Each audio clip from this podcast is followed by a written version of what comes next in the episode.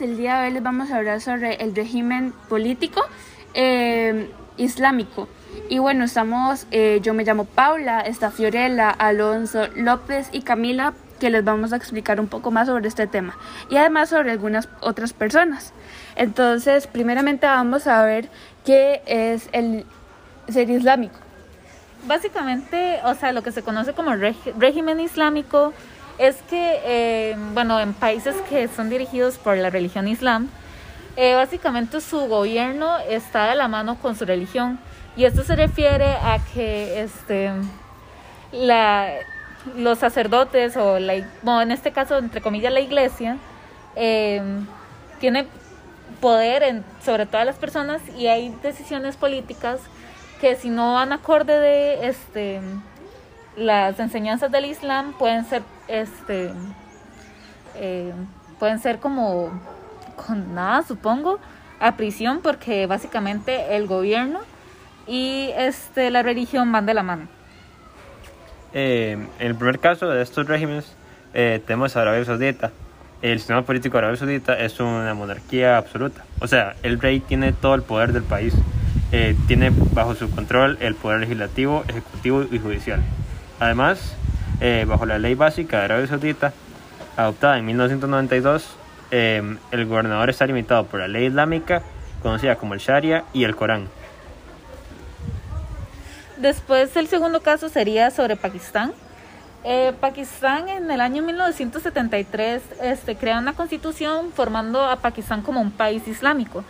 Pasa a llamarse como República Islámica de Pakistán. Básicamente reconoce al Islam como su religión del Estado y además, o sea, gracias a esto empiezan a iniciar diferentes leyes en referencia a, al Islam. Entonces, como dije anteriormente, eh, el gobierno y, la religión van de la mano y van igual. Y las personas, diferentes personas, como, como eventualmente crearon un tribunal que se llama el Tribunal de la Sharia que esto es básicamente los fundamentales de lo que es este el sistema judicial y además este el sistema del Islam. Básicamente eso está formado por lo que son ocho jueces musulmanes, eh, incluido un magistrado y un jefe que es básicamente el presidente del país. Además de tres jueces ulemanes, eso significa que eran básicamente eruditos islámicos y ellos eran los que decidían si algo era acorde a las enseñanzas del Islam o no. Y este también eh, el presidente, que es un, o sea, básicamente es la parte federal de, del gobierno del país, pero todas las leyes tienen que pasar por el Islam primero. Y si no van, si se rompe una ley del Islam como uno de los principios o fundamentos del Islam, pueden ser este, no perdonados por la ley.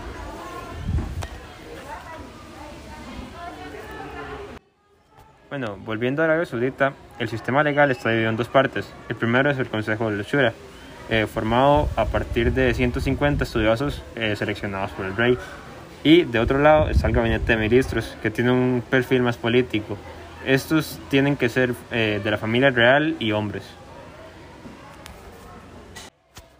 Bueno, Palestina, el presidente es el, el máximo cargo de la política en Palestina y seguido es el jefe de Estado este, el jefe de Estado es designado por los electores palestinos. Después, eh, los palestinos eh, se trata de un Estado soberano independiente y reconocido internacionalmente. Eh, además posee el control normal de una parte importante, pero altamente desintegrada de los territorios reclamados. lo que hizo Palestina fue entregar ciertos territorios, se dieron entre 16 esto lo hicieron ya para, para no tener ciertos, ciertos conflictos con diferentes países. Eh, bueno, ahora yo les voy a hablar sobre la bibliografía de Yasser Arafat, que básicamente él nació el 24 de agosto de 1929, eh, fue ingeniero, eh, se unió a la Liga de Estudiantes Palestinos, de la cual fue líder o presidente. Eh, participó en la fundación del movimiento Al-Fat, eh, o bueno, también de la Organización para la Liberación de la Palestina, o mejor conocida como la OLP. Eh, sobrevivió a muchos atentados y fue el máximo líder, pero bueno, en, muchos países occidentales fue rechazado, pero también en otros fue muy reconocido por sus hechos. Fue protagonista en la Intafada y intentó capitalizar ese movimiento proclamado. pero bueno, eh, pero las sucesivas derrotas militares de los árabes convirtieron a la Unión Soviética y de la guerra de Golfo, que necesitaba llegar a un entendimiento con Israel. Arafat regresó a Palestina como titular del gobierno eh, y bueno, finalmente su fallecimiento está ante la duda, ya que Estados Unidos e Israel lo consideraba como un obstáculo eh, para la paz entre ellos. Entonces, hay rumores de que pudo haber sido asesinado. Y bueno, al final fue nombrado eh, Rabin, eh, y tuvo un premio noble de la paz y también fue llamado premio, fue nombrado eh, príncipe de Australia de la Concordia. Bueno, a ver, ¿quién fue Benazir Bhutto? Ella fue hija de Ali Bhutto, quien fue el fundador del Partido Popular de Pakistán. Su papá llegó a ser el cuarto presidente de Pakistán.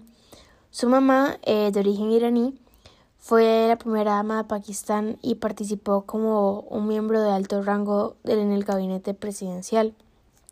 En su familia siempre se consideró que los hombres y las mujeres poseían las mismas posibilidades y capacidades lo cual fue algo muy importante porque aún en la actualidad se sigue luchando contra eso.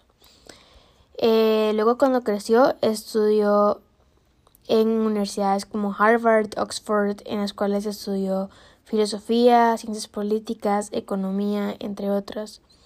Su papá, presidente de la República de Pakistán, fue destituido en el 77 tras un golpe militar del general Muhammad. Eh, en ese entonces ella, ella seguía en los Estados Unidos estudiando y debido a esto decidió regresar a su país para apoyar a su papá y el Partido Popular de Pakistán. Su papá fue condenado y ejecutado dos años después eh, y luego Benazir tomó la cabecera del partido de su papá y representó al Partido Político Popular de Pakistán. Benazir sufrió continuas persecuciones y fue obligada a abandonar el país. Ella decidió irse hacia, hacia Londres, donde lideró el Partido del Pueblo Pakistaní en exilio. Eh, después de la muerte del general Muhammad, Benazir decidió volver a Pakistán. En el 88 fue elegida la primera ministra de Pakistán con tan solo 35 años. Era la mujer la primera mujer designada para construir los designios con un país con mayoría musulmana. Eh, Benazir siempre se vio preocupada hacia los asuntos sociales y de salud que, que concernaran a con las mujeres. Eh, luego, después, su gobierno tuvo acusaciones de corrupción, entre otros, y el gobierno de Benazir fue derrocado en el 96.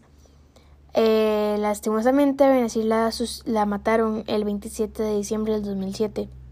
Esto fue dos semanas antes de la fecha de las elecciones en las que Benazir eh, llevaba la, la candidatura a la primera ministra en el Partido Popular de Pakistán. Una mujer muy increíble, logró muchos, eh, muchas cosas en la vida y realmente es un rol a seguir.